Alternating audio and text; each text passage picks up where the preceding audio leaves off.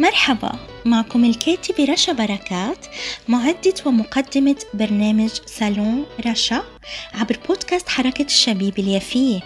صالون رشا رح يكون صالون مفتوح لكل أنواع العناوين المحلية والعالمية واللي أكيد بتفيدنا. اسمعونا على منصات التواصل الاجتماعي والتطبيقات Spotify Podbean Google وأبل وطبعا على الفيسبوك بصفحتي بودكاست حركة الشبيب اليافية وحركة الشبيب اليافية سالون رشا بدكم ترمموا بيتكم ومحتارين مين يرممه؟ عنوانكم هاومانيم بإدارة ميلاد حداد من يافا. خبرة في المجال وأسعار مريحة لكل مشروع.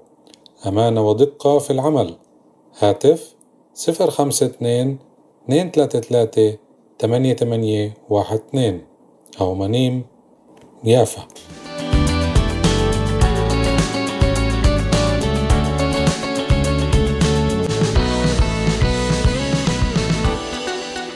أهلا وسهلا بكم أعزائي متابعي ومحبي. سالوني سالون رشا وكل برامج بودكاست حركة الشبيبة اليافية. اليوم رح أبدأ بمشوار كنت فيه. مثل فيروزتنا قالت ومشيت بالشوارع شوارع القدس العتيقة. لا أنا مشيت بشوارع مدينة صيدا التاريخية اللبنانية وبسوقها العتيق. واكتشفت دكان تراثيات جميل كتير. وصاحب الدكان شاب من شبابنا الفلسطيني الواعد الطيب والمهني. واللي بيسعى للتطور والنجاح والمكافح وبحس مسؤول. يا عين على هالدكان شو حلو وشو مرتب وما أحلى التراثيات اللي فيه. بتلاقي عنده حاجيات لبنانية وكمان أشيائنا الفلسطينية. وعلي الكوفية علي ولولح فيها لقيت عنده كوفيات حلوة كتير. وسألته من وين حضرتك؟ قال لي فلسطيني. انبسط قلبي وفرفح هيك فرفح فيه. وقررت أعمل معه مقابلتي واليوم بصالوني الشاب الفلسطيني ابن مدينة صفد ويا روحنا على صفد. ومش بس هيك ضيفي لليوم أحمد بدوي كمان مصور وعنده أعمال تصويرية. يعني بمختصر مفيد هيك هو الإنسان الفلسطيني غني بالمهارات وذكي وشاطر ومترتب. ويا عيني عليك يا شعبنا. أهلا وسهلا بحضرتك ابن دماتنا الفلسطيني أحمد بدوي بتشرف سالوني سالون رشا ببودكاست حركة الشبيبة اليافية واللي يبث من مدينة يافا مدينتي الجميلة. ويا ريت بتعرفنا عن حضرتك وتحكي لنا عن تجارتك بالتراثيات بصيدا وشغلك بالتصوير وما تنسى طبعا تحدثنا عن مدينتك صفد. السلام عليكم. أنا أحمد البدوي آه، شاب فلسطيني من صفد عايش بلبنان مدينة صيدا وبشتغل بسوق صيدا محل تراثيات فلسطين لبنان وبس خلص. من شغلي بطلع على الاستديو كمان بشتغل باستديو أوقات. بنطلع حفلات أعراس هيك أشياء. وتصوير خطبة أو أشياء خاصة لناس.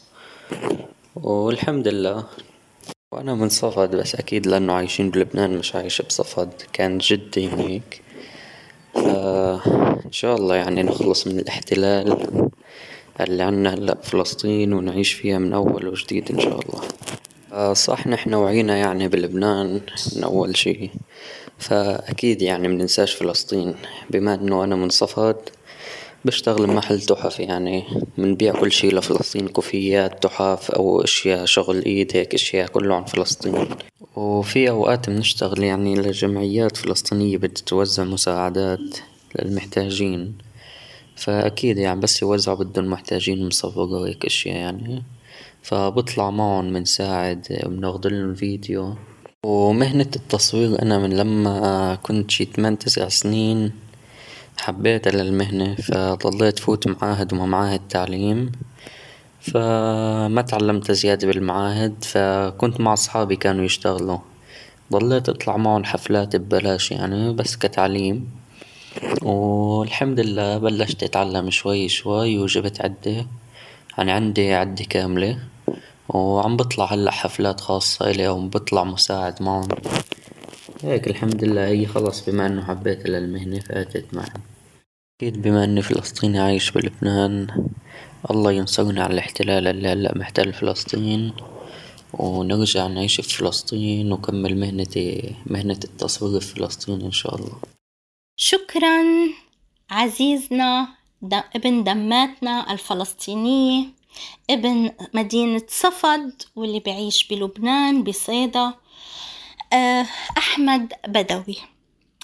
بالنسبة لصفد أنا كنت كتبت بالسابق مقالة اسمها ليس صدفة إنما صفد. وهي تقريبا يعني تعتبر مقالة بحثية بس عملتها لأن بنكهة الحكاية تقريبا. وبتلاقوها موجودة بكتابي اللي هو بعنوان راهبة في المنفى مقالات وحكايات رشا الجزء الأول صفحة 149 كتبت فيها عن بعض الجمعيات آه، في السابق. حأضطر لنبذة منها مش كلها طبعا بس لأعطي هيك شوية صفة إنه وتفسير بسيط عن صفد مدينتنا الفلسطينية اللي منفتخر فيها صفد. كان في صفد جمعية العمال العرب. جمعية العمال العربية الفلسطينية والنقابة العامة للعمال اليهود. أما جمعية العمال العرب في صفد فقد تأسست في 13 آب عام 1934 كانت في البدء فكرة إلى أن تم إنشاؤها على يد عمال صفد لحفظ حقوقهم وتنظيم وتحسين أوضاعهم المعيشية. كانت مؤلفة من 19 عضوا وهم السادة الكرام راشد الزعبي، هشام صاري، عارف أحمد الخضراء، فوزي القدورة، سعيد حمادي، مناح عبد الكريم، سامي خليل محمد خير شمة محمد عبد القادر عبد السلام رستم شوكة فريد عبد الله حمادي رضا محي الدين الكبرى عبد الرشيد خليفة رشدي مصطفى الأسدي محمود أمين الخضراء وفايز الخضراء موسى حديد وطه محمود طه. مع مرور الوقت انضم إليها العديد من العمال إلى أن وصل عددهم إلى 500 عامل. وكما تشير المراجع ومنها مرجع سلسلة المدن الفلسطينية صفد الصادر عن مؤسسة الدراسات الفلسطينية أن نشاط هذه الجمعية قد توقف سنة 1939 أما الجمعية الثانية فهي جمعية العمال العربية الفلسطينية حيث تأسست عام 1943 وهي جمعية متفرعة من الجمعية القطرية في حيفا التي تأسست بدورها عام 1925 فهي الجمعية التي كانت متوسطة النشاط والفعالية على عكس جمعية العمال العرب في صفد. كان رئيسها الناشط السياسي الشهير في حينه الأستاذ نصوح منور. أعزائي أنا وصلت لختام حلقتي صالون رشا. آه يعني بتمنى لكم تكونوا استمتعتوا بالاستضافة وطبعا لإلها هدف. ومع الختام ومع بعض قراءتي لهاي النبذات عن مدينة صفد واستضافة ابنها ابن مدينتنا صفد الجميلة الفلسطينية الجميلة وابن شعبنا الفلسطيني ابن دماتنا الفلسطينية آه، اللي بيمثل شبابنا الواعد والمنتج آه، والمهني والشاطر بالعفوي. يا ريت نحن نعرف كلياتنا آه، نستغل طاقاتنا البشرية الموجودة ونستغل بهالمصطلح اللي بقصده بالمعنى الإيجابي وليس السلبي يعني توظيف طاقاتنا البشرية الجميلة مواردنا البشرية الجميلة بالشكل المهمة والمنتجة لأنه أغلب مجتمعنا الفلسطيني من كبير لصغير من شاب لكبير سن آه غني بالطاقات والمهارات. ف ولكن متروك. فطاقاتنا عم مهدورة. فأنا كمان بصالوني بوجه صرخة لأهمية وجوب دعمنا لبعضنا البعض عبر مؤسسات حكومية وغير حكومية وكله. ويعني وحدة عملنا. ودايما أنا برجع بشدد بأهمية العمل الجماعي وإلى آخره.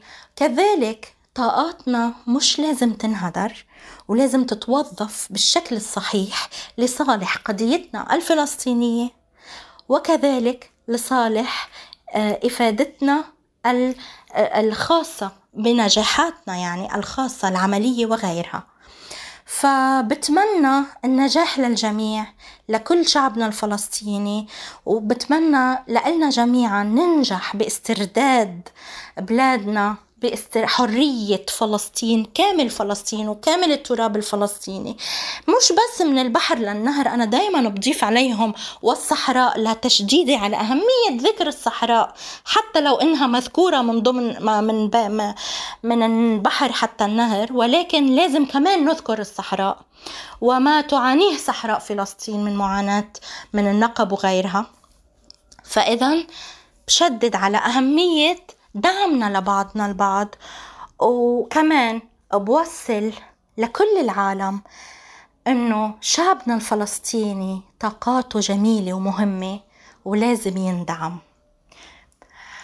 بقلكم بلقاكم أعزائي بعنوان جديد وحلقة جديدة بسالوني سالون رشا.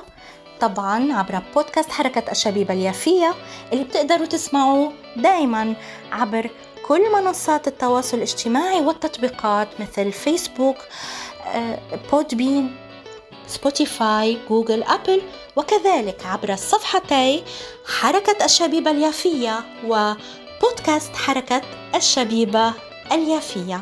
صالون رشا.